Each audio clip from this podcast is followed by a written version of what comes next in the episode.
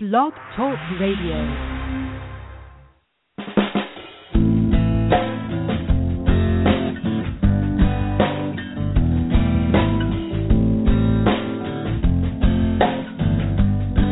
Have you ever wondered why it's happening again? Welcome to Mindshifters Radio with your co-host, the Forgiveness Doctor, Dr. Michael Ryce, and his wife Jeanie. Michael and Jeanie share with you the wisdom of the ancient Aramaic internal process of forgiveness.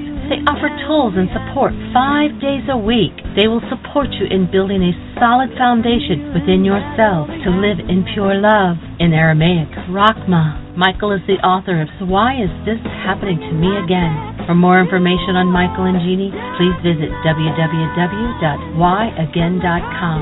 And now your co-host, the Forgiveness Doctor, Dr. Michael and Jeanie Ryce.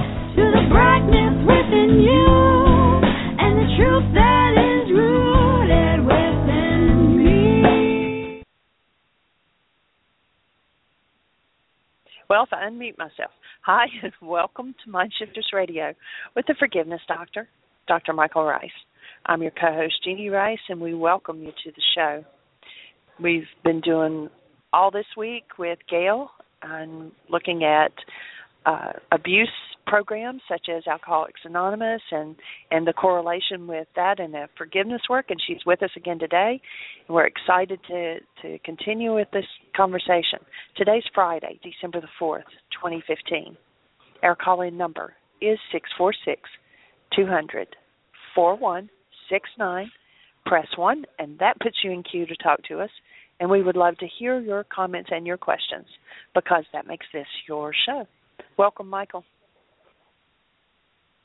Thank you, dear heart, and welcome everybody. We're honored that you're here to join us for our conversation about this awesome ancient technology of healing.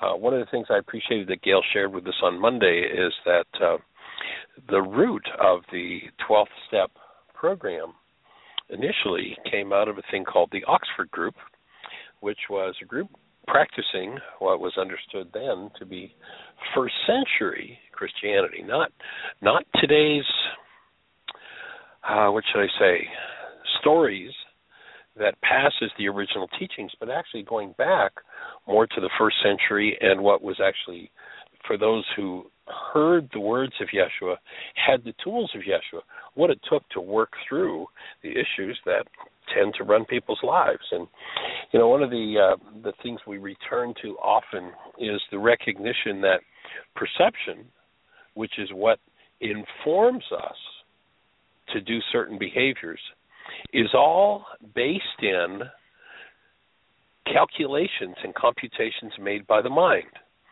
We've been taught that we're looking through a set of windows on the world and we see what's happening out there. And that teaching is an absolute, total, complete, 100% proven scientific fraud. It's just not true. Once you recognize that, then you realize that your mind is always computing based on its content and constructing the world that you see. In fact, there's a CIA website where they have a study of perception and quote from the CIA and their research on perception. We do not record what is happening in the world, we construct the world that we see. So, recognizing that we construct the world that we see, then you realize that the world you see, that you live in, though we think through our windows we're looking at the same thing, it's not true. We can be standing ostensibly looking at the same world, but the computation your mind makes based on your thousand generations of data produces a totally different perceptual world than that which my mind computes based on a thousand generations of data generations pardon me of data recognizing that the idea is to bring the perceptual system into the greatest harmony it can have with truth. And what we're speaking of, what we've been talking about all week, is the anonymous systems that have developed over the years to assist people in changing the computations made out of each individual's, we could say, multi generational database, that thousand generations of data. What we know is that if fear or hostility enter into the process, been signaled that your computation is incorrect and will not serve your highest and best possibilities. It's a signal that it's time to deconstruct the result of your computations. And deconstructing the result of a perceptual computation made by your mind is called forgiveness. What the Greek culture has taught us is that forgiveness is about letting ourselves or somebody else off the hook for something that we have or have not done. When that has nothing whatsoever to do with forgiveness, forgiveness is a tool for removing that which is in your mind that is at the root of your pain, for accessing and relieving yourself of the root of that pain. So the deconstruction process, the removal process, is called forgiveness. And as you enter into the, the process of forgiveness, you become freed from literally the capacity for hostility or fear. There are many systems that have been developed over the eons for teaching people to do that. One that has proven very powerful for those in the most dire of circumstances are the 12 step programs.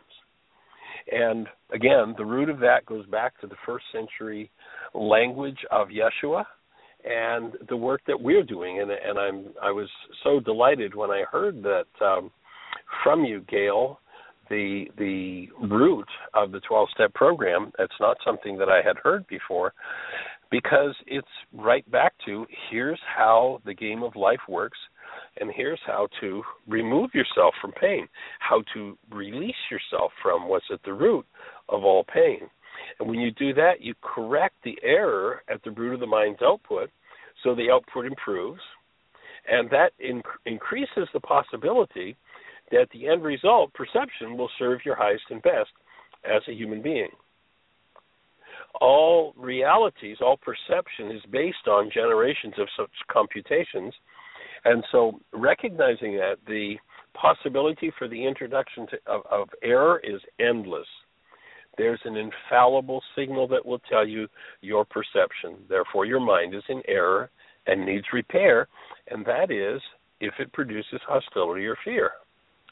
So, it's in our best interest to deconstruct, that is, forgive as often as necessary until we arrive at flawless perception a perception that sparkles with the active presence of love continuously, no matter what's happening in your world. People will say, well, that made me sad, that made me mad, that made me angry, that hurt me. That's all a lie. If I have hurt in my system. Now, somebody comes up and punches me in the nose, cancel the thought, that's a little different situation. But short of somebody coming up and punching you in the nose, all hurt, all pain, all trauma is something that comes from that multi generational database and its activity. When you correct the perceptual system, there's a word rachma in Aramaic. That was the word that was used to to describe what was required to achieve what was called the first law, and it was have not love for the God neighbor and, as self, but rather maintain this condition of love in your mind, this condition of rachma in your mind, so that your perception sparkles with the presence of love, even in events that someone would say are very painful events.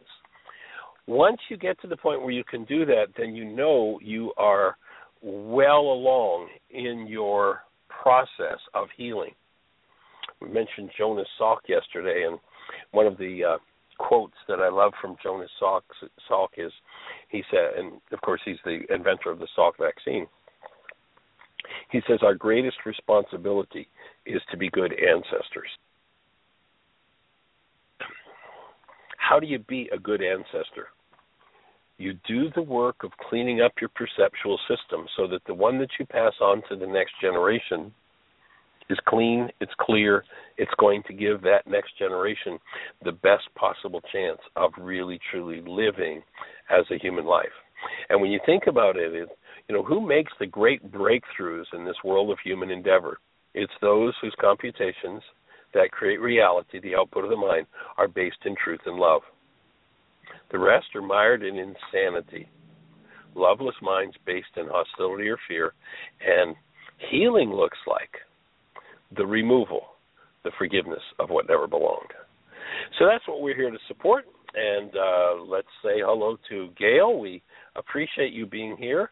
We appreciate the input you're giving to us. I was talking to another gentleman who uh, has been doing the work for quite some time now, and uh, shared with him uh, what was happening, and he wasn't able to be in the um, involved in the shows earlier in the week. He was involved in some meetings, but uh, last night about 11:30, he he uh, having been in A programs for 20 years or more, he texted me and said he was listening to the uh, second hour and he just was in love with what was happening in the show. So, so oh, lots of folks are really uh, responding to that. And welcome, glad that you're here once again. Great. Well, I, I am very grateful to be a part of all of this and to to be invited to contribute the pieces of the puzzle that I have to offer. So that's awesome. Awesome, awesome, awesome. Honored. Um, yeah, same here. And that was a great lead. Um, that's what we call like when somebody speaks for the first, you know, ten fifteen minutes in a meeting. Um, we call those a lead. so that was a great lead, um, which what ties in perfectly perfectly with what I was going to bring today. And that was to start looking at what the inventory process and 12 step programs look like versus what it looks like on the sheet. And we've all agreed so far that the sheet, the the wake up sheet, is an inventory in itself. Um, but there is also an inventory within the inventory on the wake up sheet that is similar to what we do in Alcoholics Anonymous. And I'd like to point Great. out Tell us about also. Oh, what did you say? I'm sorry. I was just saying, great. Tell us about it. Okay, gotcha.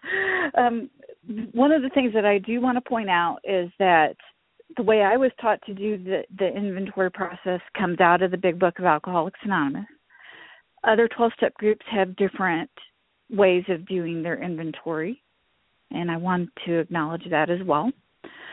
Um, how I've been taught how to do the inventory process is that it's a it's a 14 step or 14 column process and what is addressed in in the inventory process is in uh, resentments uh, fear sex conduct and harms done to others and so there's four sheets with that or and also there's a written exercise for the sex inventory uh, inventory part and I was just going to start with the resentment part. There's four four columns that we do, and we do it by column. We go down instead of going across. And in the in the first column, we write down the name of the people that we have resentments against. And so we write down that list, and we do a lot of prayer before that. You know, ask God or to reveal to us who we need to write down, what we need to look at. In the second column, we write down why we're angry at them. Um, so what I usually have people do is I have them write down a list on a separate piece of paper, and then when we get to the sheets, um, have them write down the name and then what they did, so they have enough room, and then write down the next name after they're done with writing down what they did. Um, and then the next column, what we look at is um, what part of self was threatened. And there's seven seven different parts of self. And that is uh, self-esteem which is what we think of ourselves. Pride and that's what we think other people think about us. Emotional security pocketbook which would be our finances or material ambitions and that would be our ambitions are where we think we should be in different societies or family systems or in school or at our job personal relations and sex relations.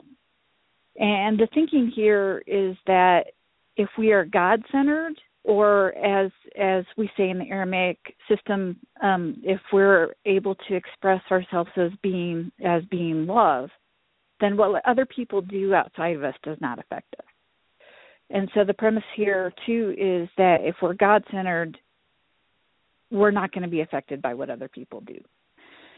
But if we're self centered, we need to examine how we've allowed ourselves to be affected by by examining those seven seven things. And then the fourth column, we start to turn this back on ourselves and um, to examine what our thinking is and to start to examine how we might have set different such situations in motion. So we're starting to go inside instead of projecting out there what they did to me or um, and how I've been affected by what they did. Um, it, it's now we we ask ourselves five questions, and then we start to write about how we set this in motion. And the and the five questions are: Where was I dishonest, selfish, self-seeking, frightened, and inconsiderate? And that that tells me your goals. You know, what goals did I have for you?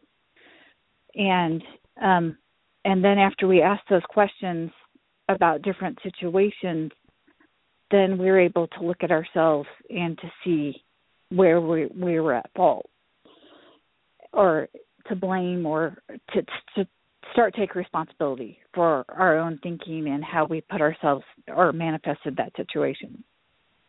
And I'm going to give an example of what this might look like.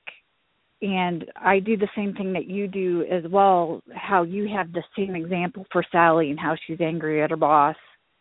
Um, I have the same example as well, and I was thrilled that you do that because I, when I'm you know uh showing or i i don't want to say teaching but teaching or or demonstrating how to work the steps um i use the same example as well so anyway the example that i use every single time that i present this piece is of course um the father of my children my ex so to speak i'm not supposed to call him the ex anymore but um his his name is kyle and so I put his name in the first thing.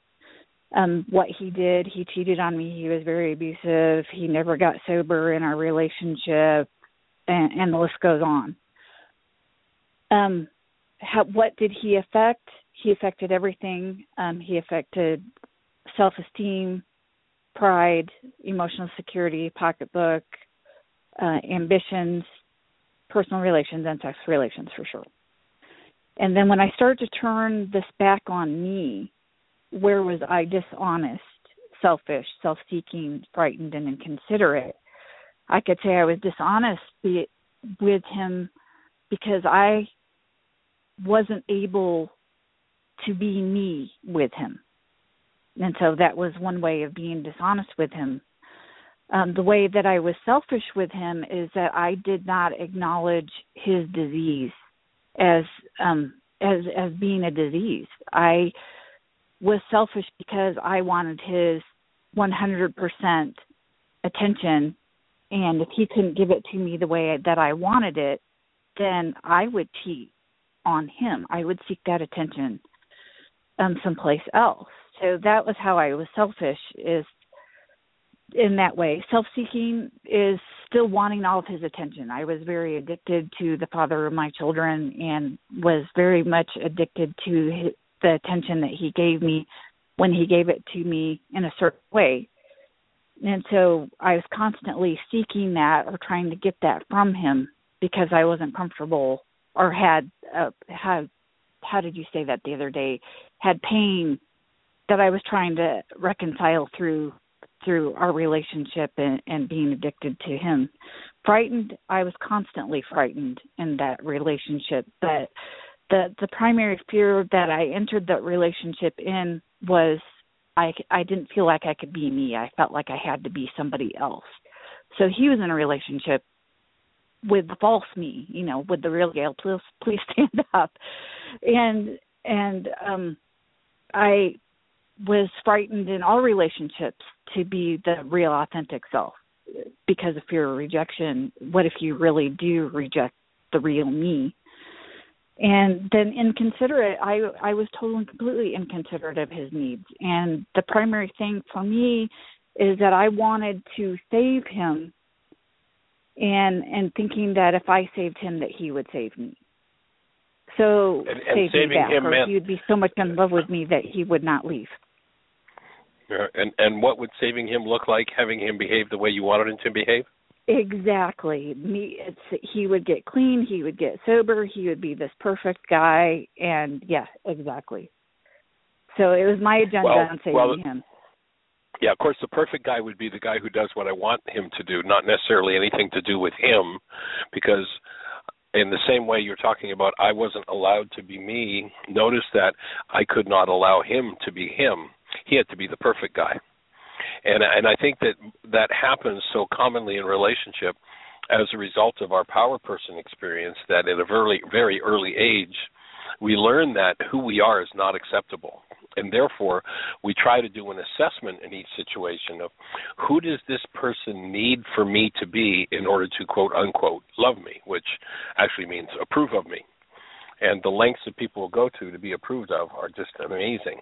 And so so we give up the true self and then of course having given up the true self long before we met the person we're cur- currently in relationship with in the in the non-being state of mind, there's always a desire to blame that person for the fact that I'm still doing what I learned to do probably by the time I was four, and and, when we speak about you know somebody hurting us or making us angry or whatever, you know nobody's ever made it hurt any again, short of punching somebody in the nose, nobody's ever hurt anybody or made anybody angry. But if there's anger in there, certainly there's going to be a whole parade of people who can bring it up. And when I move out of the blame game and and into taking responsibility, that's when I can start to go, "Oh, this is mine. I'm going to pull this one out and throw it away from by the root rather than let them off the hook for the fact that it's in there inside of me." And, and the fact that we we list everybody's names that we have, I, I most definitely when I do when I did my first inventory, I was able to see with the aid of a sponsor when I did my fifth up was able to see the pattern, and was able to trace that back to my father. Um, definitely the need to having been abandoned by my father at the age of five with a divorce and um him being a Vietnam vet and being able to get his needs met through my mother, what he thought he needed to have his needs met, and being told that your father wouldn't have left if you were a boy, et cetera, et cetera. I did get to the place where I felt like I needed to save both of my parents in order to change them so they would be better parents and meet my needs. So that that is most definitely a cycle of behavior that I um was able to look at by doing this inventory and do, also doing a um, doing the fifth step and talking to a sponsor who was able to identify the the cycle or the pattern as well. So just to give an example of go ahead. I was just going to say it's interesting how deeply we can fool ourselves and why it's so important to have a sponsor or have someone who will guide us through the process because the inherent nature of what we call in, in this work, of course, the non being mind is blockage of truth. And everybody's got a story for everything that happens in the world, and their story is usually about somebody else or about themselves and and not in a responsible way but rather in a blaming way. And so having someone outside of yourself who can flip back to you your words your thoughts your behaviors your patterns is such a big and important step in the process because that blockage of truth is just so deeply ingrained in each mind. And to move out of you know uh, as we said yesterday the oxford group and worked with the book of james and james so clearly says you've got to stop your denial. I mean there's the root of the whole recovery program is stop your denial. There's the root of the forgiveness process. As long as i'm and our definition of denial is when i think or speak as though something outside of me is causing something to happen inside of me i'm in denial and the part of me that now I need to contact and heal, I've dissociated from. And all this work is about recovering, recapturing the dissociated parts of the mind and bringing them to love for healing. Agreed. Agreed. Cool. Agreed. Go for it. Um, the next pro- the next part of the the um, of the inventory process is looking at our fears, and we write down our fears in one column, and then in the second column we write down um, we write down the the same thing.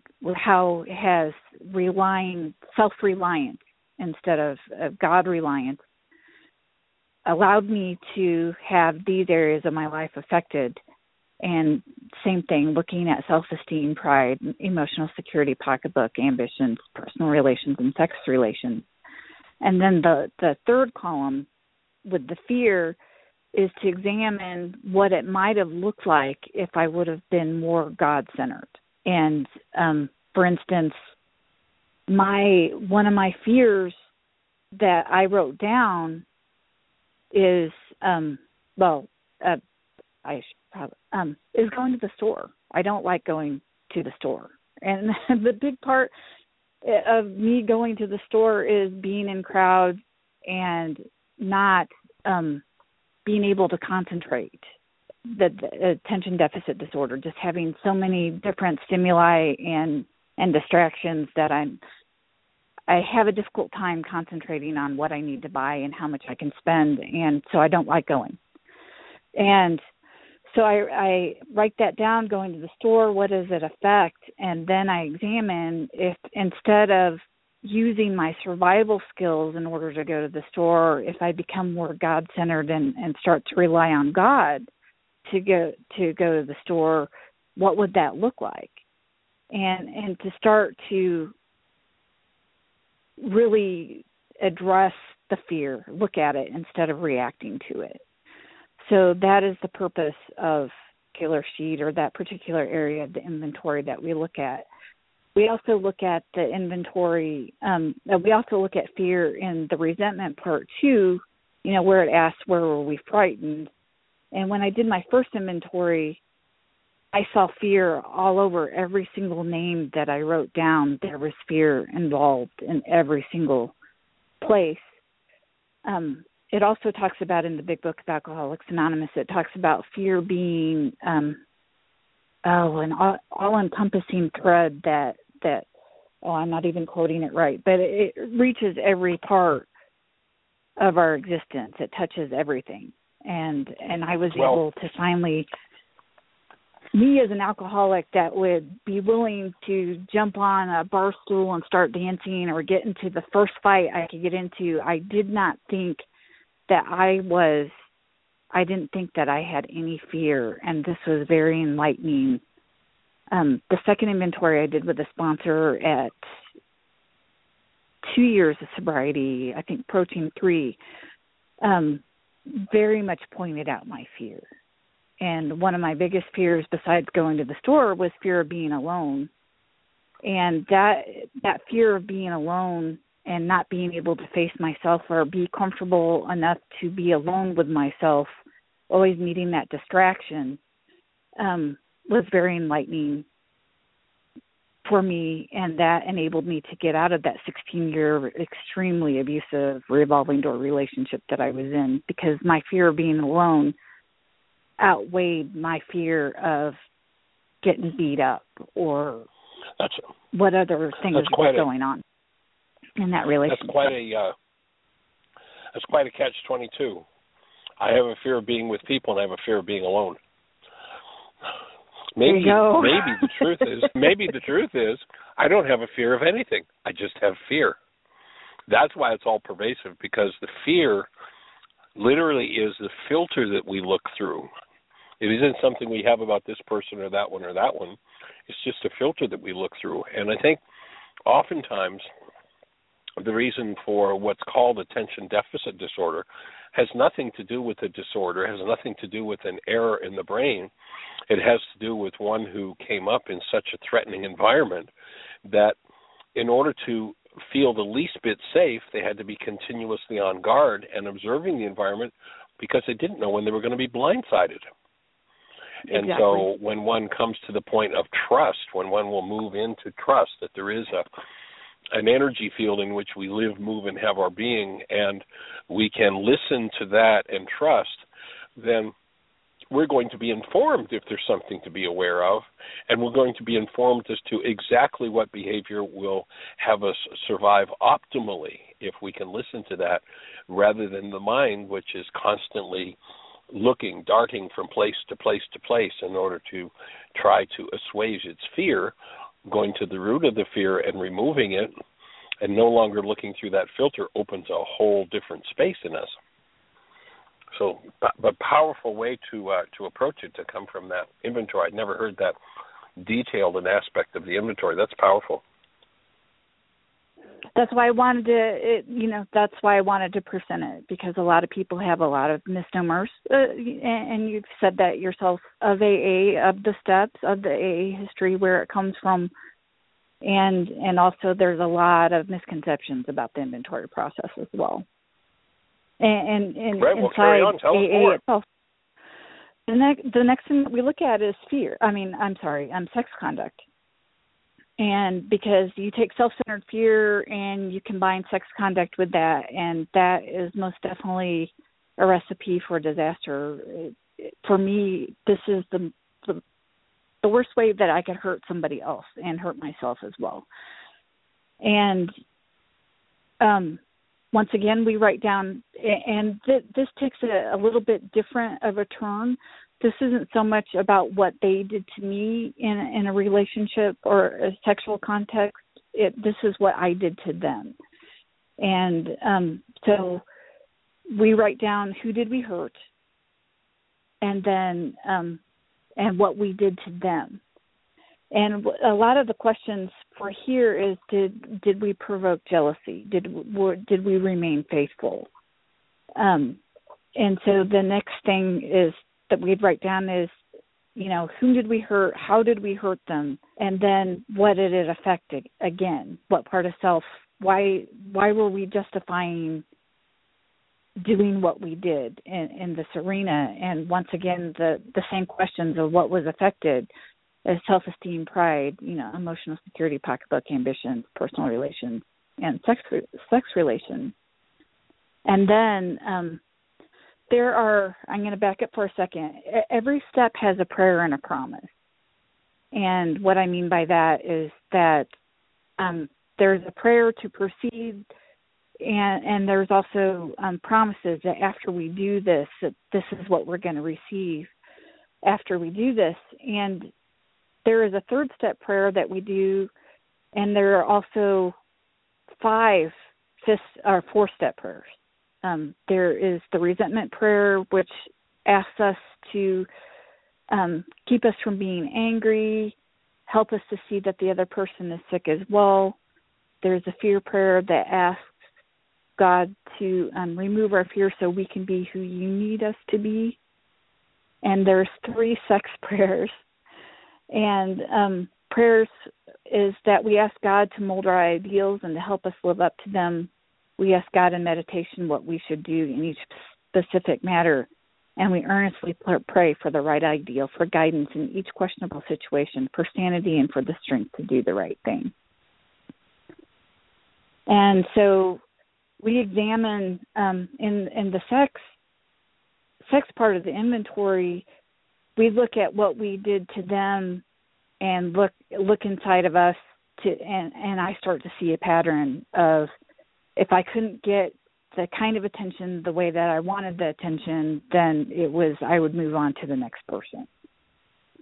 And thinking that, you know, even though it was the next person, it's obviously a change in effects. It's not looking at myself and my thinking and addressing my my beliefs and what's inside of me it's just trying to get a void filled by somebody else or a chemical or so that was very enlightening as well to see that pattern in in all my relationships starting from my very first crush in the third grade and and my expectations of him and how I behaved and up on to um adulthood looking at at those behaviors and those expectations and and those goals that I had for them. I think that um, a, a, good corollary to that that comes from this work on our healing through relationships and codependence work is to recognize that the real purpose of relationship, the real purpose of the body, is to incarnate as love. And the real purpose of relationship is to learn to function as love and hold a space of love in interaction with another person. And that moving on to the next person pretends to be easy in terms of oh well if this one isn't you know just doing what I want them to do and are they're not perfect which of course is a reflection of my own imperfection I go on and find somebody else who will be perfect and of course they won't be and the next one won't and the next one won't because I'm not. And the the power of really being in fully committed relationship is that you have to go to depth in yourself and be looking at and if you're doing your work in the context of the relationship then the integrity of that single committed relationship that supports you in going to depth inside of yourself and working with the reflections that come within the context of relationship, the things that surface in the context of relationship, and the depth of intimacy that comes from not flitting the mind from one place to another, one relationship to another, to another, to another, which is simply the avoidance of going to depth in self. So it's uh, again sounds like it really perfectly uh, complements exactly what we've developed in the uh, codependence work.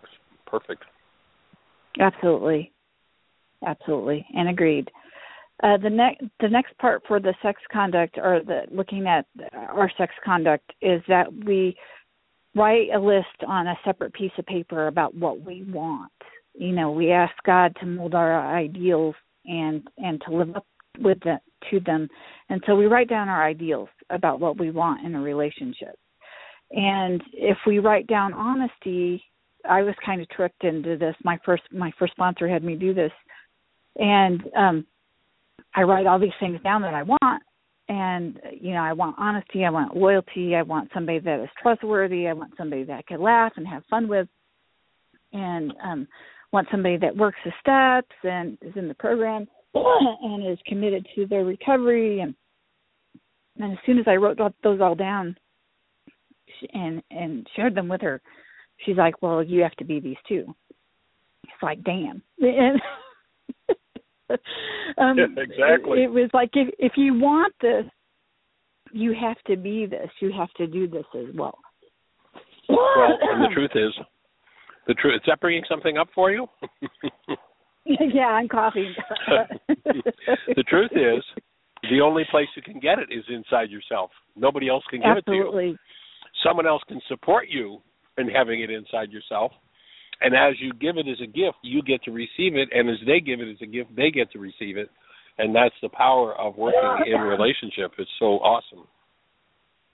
Yeah, it is. I loved it. At first, it was like, ah, uh, and then I was like, okay, you know, I get this. So if I want it, I need to do it. Great. And um this was an exercise that I brought forth when I was a substance abuse counselor in the prison. Um, I did this with the guys as well, and it was great. It was great um, for them to start to examine that for themselves. Um, the the last part that we do in the inventory process is that we look at harms done to others, and this is people or places or things that we don't have a resentment attached to, we don't necessarily have a fear attached to, and we don't have sexual contact. None of that. It's just random acts of harm that we might have just done either in an inebriated state or in a very selfish state of mind that would be like you know bit you know bitching out the um the Walmart checker because she just wasn't going fast enough and um or running down somebody that's trying to cross the street or just being very you know flipping off somebody at a four way stop or just that kind of you know being inconsiderate and being extremely selfish and it being all about me and acting out to those people um because guilt shame and remorse also blocks us off from god. So being able to list those people that we have harmed that we don't have the other things attached to is helpful as well. And another way another way to say that in the from the context of the why is this happening to me again work would be I need to start to look at all the places in my life where I have given up my human life in Mm. order to behave in a way other than human. And that, that becomes the reflection that shows me in order to flip somebody off of the four way, I had to give up love in myself. Why would I do that to myself? Well, you know, I don't deserve it. I don't have it. I'll, I've never had it. I can never be it. You know, whatever that whole story is about. And then, once again, of course, back to the forgiveness process, the reality management wake up sheet, to start to remove the dynamics that take me out of the presence of love. So that inventory too is is, is another very powerful reflection. Agreed. So we'll, we'll go on to step five. Um, step five Go is we admitted to ourselves and to another human being the exact nature of our wrongs. Wait, did I say that all? We admit to God, to ourselves, and to another human being.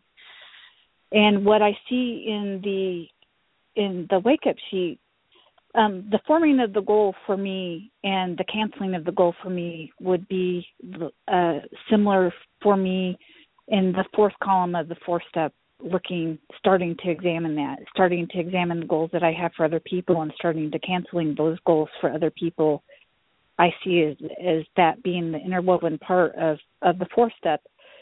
And and the fourth step being i don't think i've said it out loud we made a searching and fearless moral inventory of ourselves. And that means by looking up all the words is that we are on a fact finding and fact facing proposition or mission. We're just looking at the facts of of our behavior and and our thinking. And so um to get down to the fifth step is um it they talk about in the big book basically just go find anybody um to talk about this with. Um now they're saying it's better to do it with a sponsor so a sponsor could get to know you. And it's it is most definitely a skill set to listen to a fifth step instead of allowing somebody to get into the what they did to me it's it's a time to get the mirror out and have them look in the mirror. And i was thrilled with your talk about mirrors as well. You know you, the timing of being john the baptist either put the mirror up there or to duck. Um it we use mirrors as well and the sponsor is a perfect person if they have the skill set to get that that mirror up there and to gently point out our character defects and how we've set our circumstances in motion that have put us in the position that we've put ourselves in to be hurt. And um, there's three parts to that talking to God, talking to ourselves, admitting to God, admitting to ourselves, and to another human being. I see the admittance to God and admittance to self in this, I invite in To incline me towards healing and and what happens in 5B to be a part of that fifth step because it's most definitely we're inviting in Ruka to show us these things or admitting to her to have them removed but also we're we're talking to ourselves as well. And then in the when when I process with you or I process with Jeanie or if I'm at an intensive and we're in the back room with me and Susan are in the back room processing, that that's when we talk to another human being um, about what we've discovered in doing the wake up sheet. So I think- th- those are my thoughts there. Perfect. I think that also one of the reasons for having, and I would assume this probably would tie in more with the idea of a sponsor, of the person you're going to share this with is someone who is capable of being the space of active present love, can shine that active presence of love into uh, the mind so that I can see deeper in my mind and what I access in the presence of that love begins to heal. I, I don't need to be sharing my deepest, bearing my deepest soul secrets to somebody who's going to go puke it around the neighborhood and or is going to throw it back in my face in a way that uh that doesn't support healing. So that's powerful. And I I just realized that I got a text from Jeanie saying that Magda had her hand up. Let's check and see if Magda Okay, still has her hand up. she's got a thought for us. Yes, Magda. Magda, you're on. Hi, hi everybody. Hey there, young lady. Um, yeah. Hi. I do have a question for you. Uh, yesterday you were talking a little bit about responsibility communication, and I know you said you're going to go into that a little bit more on Monday. However, I have a question for you today because I'm going to be working with Scott in a little while on playing, doing some role playing with responsibility communication. And I realized that I need more clarification for step number four, if you would be willing to depart from the conversation you're having now and and explain that quickly, and then I'll get off the line and let you go back to to what you're doing. Do you have a specific refinement, a specific question about it, uh, Magda? Yes, yes, yeah. Um, I thought that I've heard you recently say when you've explained this to new people that in number four, when you say what I want, that Mhm. in some way that could be a request, like what I want from you, other than support, is to do this or that or that, and and No. that not being problem solving. I don't not about I need you to change this way, uh, but I'm a, I'm a little bit more confused than I thought I was before. Okay. Excuse What? the uh, siren going by. I'm sitting outside the car, but the, step four there, the request is is always related to the support I'm looking for, the input I'm looking for for healing. So it's not a request I'm going to make of you that you do something or don't do something. It would always be, you know, I've I've laid out a scenario. I've I've acknowledged that I have a, a problem, I have an issue that I'd like support and healing, and and then the step four is, do you have any ideas that will support me in my healing process? That's the strict uh, meaning of that step. It's, it doesn't go outside of that realm. What you know, it might be, you know, your suggestion might be, let's do a worksheet together. Let's breathe. Let's do the commitment. Let's do, uh, you know, a codependent sheet. Let's. So that Michael, would be what that one's I think about. that's number yes, ma'am. five. Do you have any ideas with number five? Okay, I understood you to say that what what you're asking for. Number five. I don't have the sheet in front of me, yeah, but you, how is it that's why I was different from number five? Maybe that's what I need to ask. Because in number five it says, "Do you have any ideas?"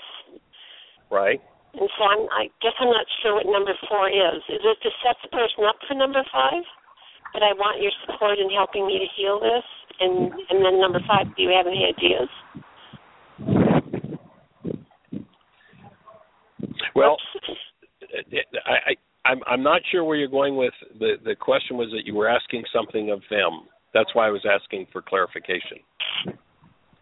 Oh, okay. Yeah, I I I thought that recently, um, sometime during the summer, I heard you referring to step four, what I want, and that that is where you could request something of the other person, Oh.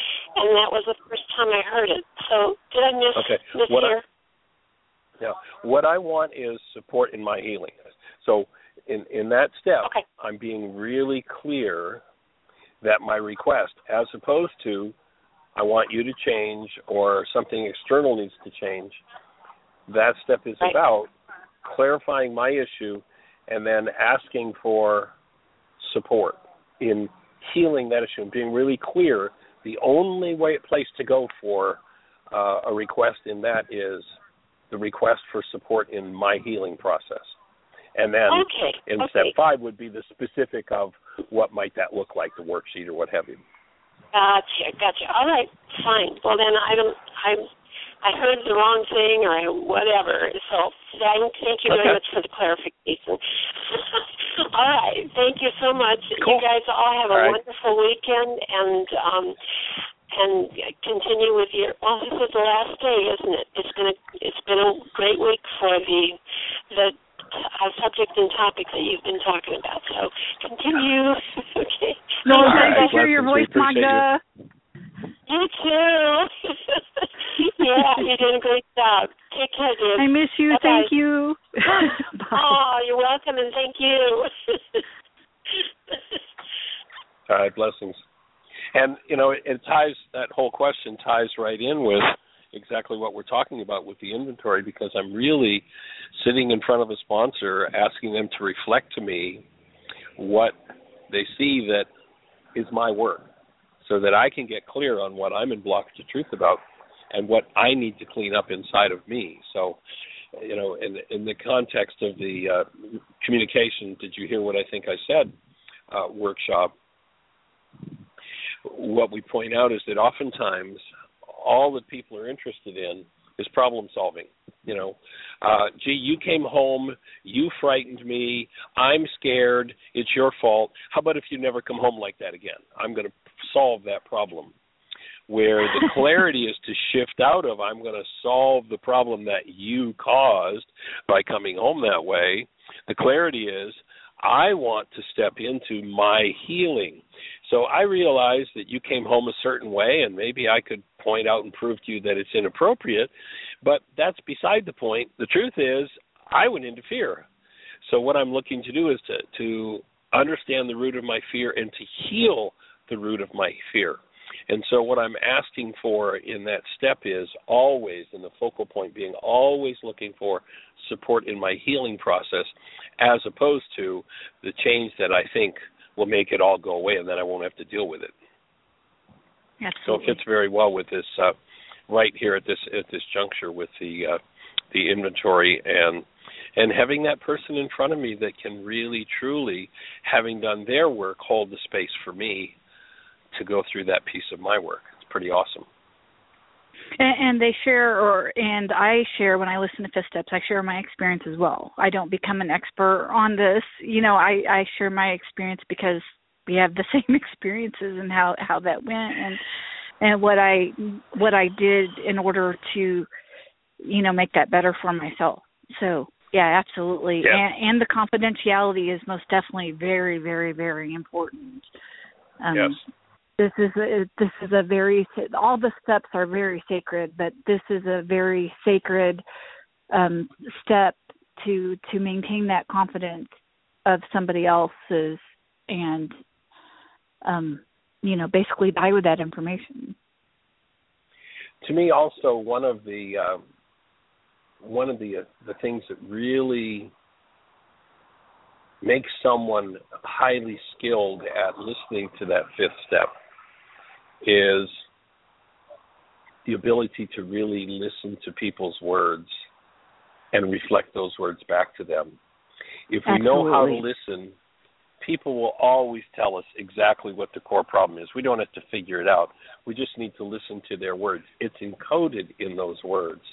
And if we know how to listen and reflect those back, if someone's in the denial process in the middle of it, you know, and they say, well, and this person was just so snotty and no, no, no, it's like, okay, so let's go back to now. When have you been snotty? Tell me, tell me about that. and, and just, you know, bingo, there it is. There it is. Yes, yes. And that goes back to the first century. You go back to uh, Romans where they say, Beware you who judge another, for that in which you judge another, you have been guilty of practicing. Absolutely. How, how could they say that? Because you got to have the brain cells before you can see it. You know, as, it's said popularly, I think, in the 12 step programs, if you spot it, you got it. Yes, absolutely. Yeah, can't see it without the brain cells. It's a bummer, isn't it? It is a bummer. It can be a bummer, but it, it could also be what sets us free by seeing it and acknowledging yeah, the good the good news and the bad news. you got it, but you could get rid of it. But anyway, yeah, there you um, go. we continue on to six and seven. Um, that Let's that is pretty quick. Uh, is um, and I just want to point out that six and seven and eight and nine are coupling steps. Six and seven go together. Eight and nine go together. And six and seven would be, and I wanted to say it perfectly, but I don't have my page open. Um, is that we in step six we're entirely ready to have God remove all these de- de- defects of character. And then Yay. step seven is we humbly asked Him to remove our shortcomings. And um, how, the reason why I call them um, uh, coupling steps is in, in step six we become willing, and in step seven we do. Same thing for eight and nine. And eight, we become willing to make amends to them all. And then step nine, we make amends. and the words character defects and shortcomings, a lot of people didn't know what these were. And I was listening for the longest time. Um, I, I was listening to it, Joe and Charlie, who are circuit speakers for Alcoholics Anonymous. They said that they didn't know what they meant either. And then they finally went back to a relative of the lady that Bill Wilson was doing dictation to to write the manuscript for the big book. And she said that they're errors in thought, they're thinking errors. Uh, one of the little quirks that Bill Wilson had is that he took a night course after he um, he fought in World War One, and he came home, uh, obviously a veteran, at a very young age, and he started to go to night school. And he, when he went to night school and took his English class or his composition class, his teacher told him that he was an idiot because he was he repeated too many words so what he does in the big book of Alcoholics Anonymous, and a lot of people um, curse him, is that he uses all different kind of words. He most definitely got his thesaurus out and changed all the words up. And so basically, character defects and shortcomings are the same, um, and and that they're they're thoughts and error are errors errors in thought and and we ask God to remove these because we can't work on them um, if we start to work on them, then it's basically ego or working on ego or self working on self or what um, Albert Einstein says that the mind that caused the problem can't solve it. It would be working on our character defects is is trying to maintain that same mind. So asking them to have them removed is what we do in six and seven um, become willing and then do it. And there is a prayer. There is a question in step six, and the question in step six is Are we ready to let go of what we have found is objectionable? So we see our character defects in the fourth column in the resentment part of the fourth step. We talk about them in, in step five, and then then we become get to the place we ask ourselves, are, are we ready to let go of these? and i usually i ask myself this every day. Am i ready to let go of everything that i find that is objectionable? And it's a, usually a resounding hell yeah. The only thing that i want to hang on to is my sarcasm. I like it the rest of the rest of the character defects um i am willing to let go so, of and then there so let me let me let me throw a thought in here okay i'd offer the reason why so many people utilize sarcasm is because it's one of the most powerful non-substance drugs that there is. Oh, it's a drug. Sarcasm is our culture's socially acceptable way of expressing otherwise unexpressible rage. And rage is the deepest level of hostility as a drug that there is.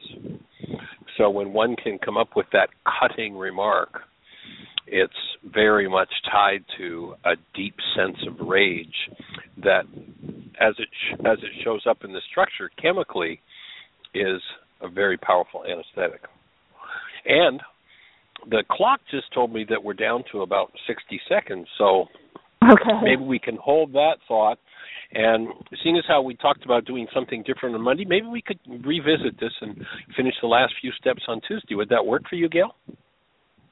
on Tuesday. I could do that. Awesome. Well, let's do that. We're down to uh, closure time, so we're going to have to close it out. Maybe we can just pick it up right from uh, from the place we're at right now. And on Monday, we're going to talk a little more about responsibility communication. So hopefully, we'll hear from Magda. She had some things to share with us last time, and we're going to review some of the uh, refinements of the responsibility communication process. In the meantime, have an awesome weekend, and uh, if this show's been meaningful, there's an MP3 of it on the website. Grab it, download it to your computer, and send it to somebody. Attach it to an email. Share the tools with others. Bring a stranger to the show on Monday. If you're ready to take your work to the next level, uh, the whole month of February we'll be in Orlando doing intensives. Come and join us. Blessings. Bye bye.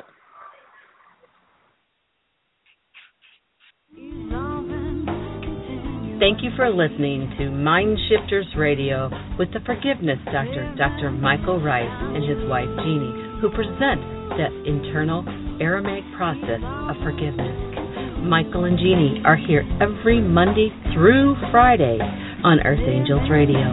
For more on Michael and Jeanie, please visit www.whyagain.com. That's www.whyagain.com.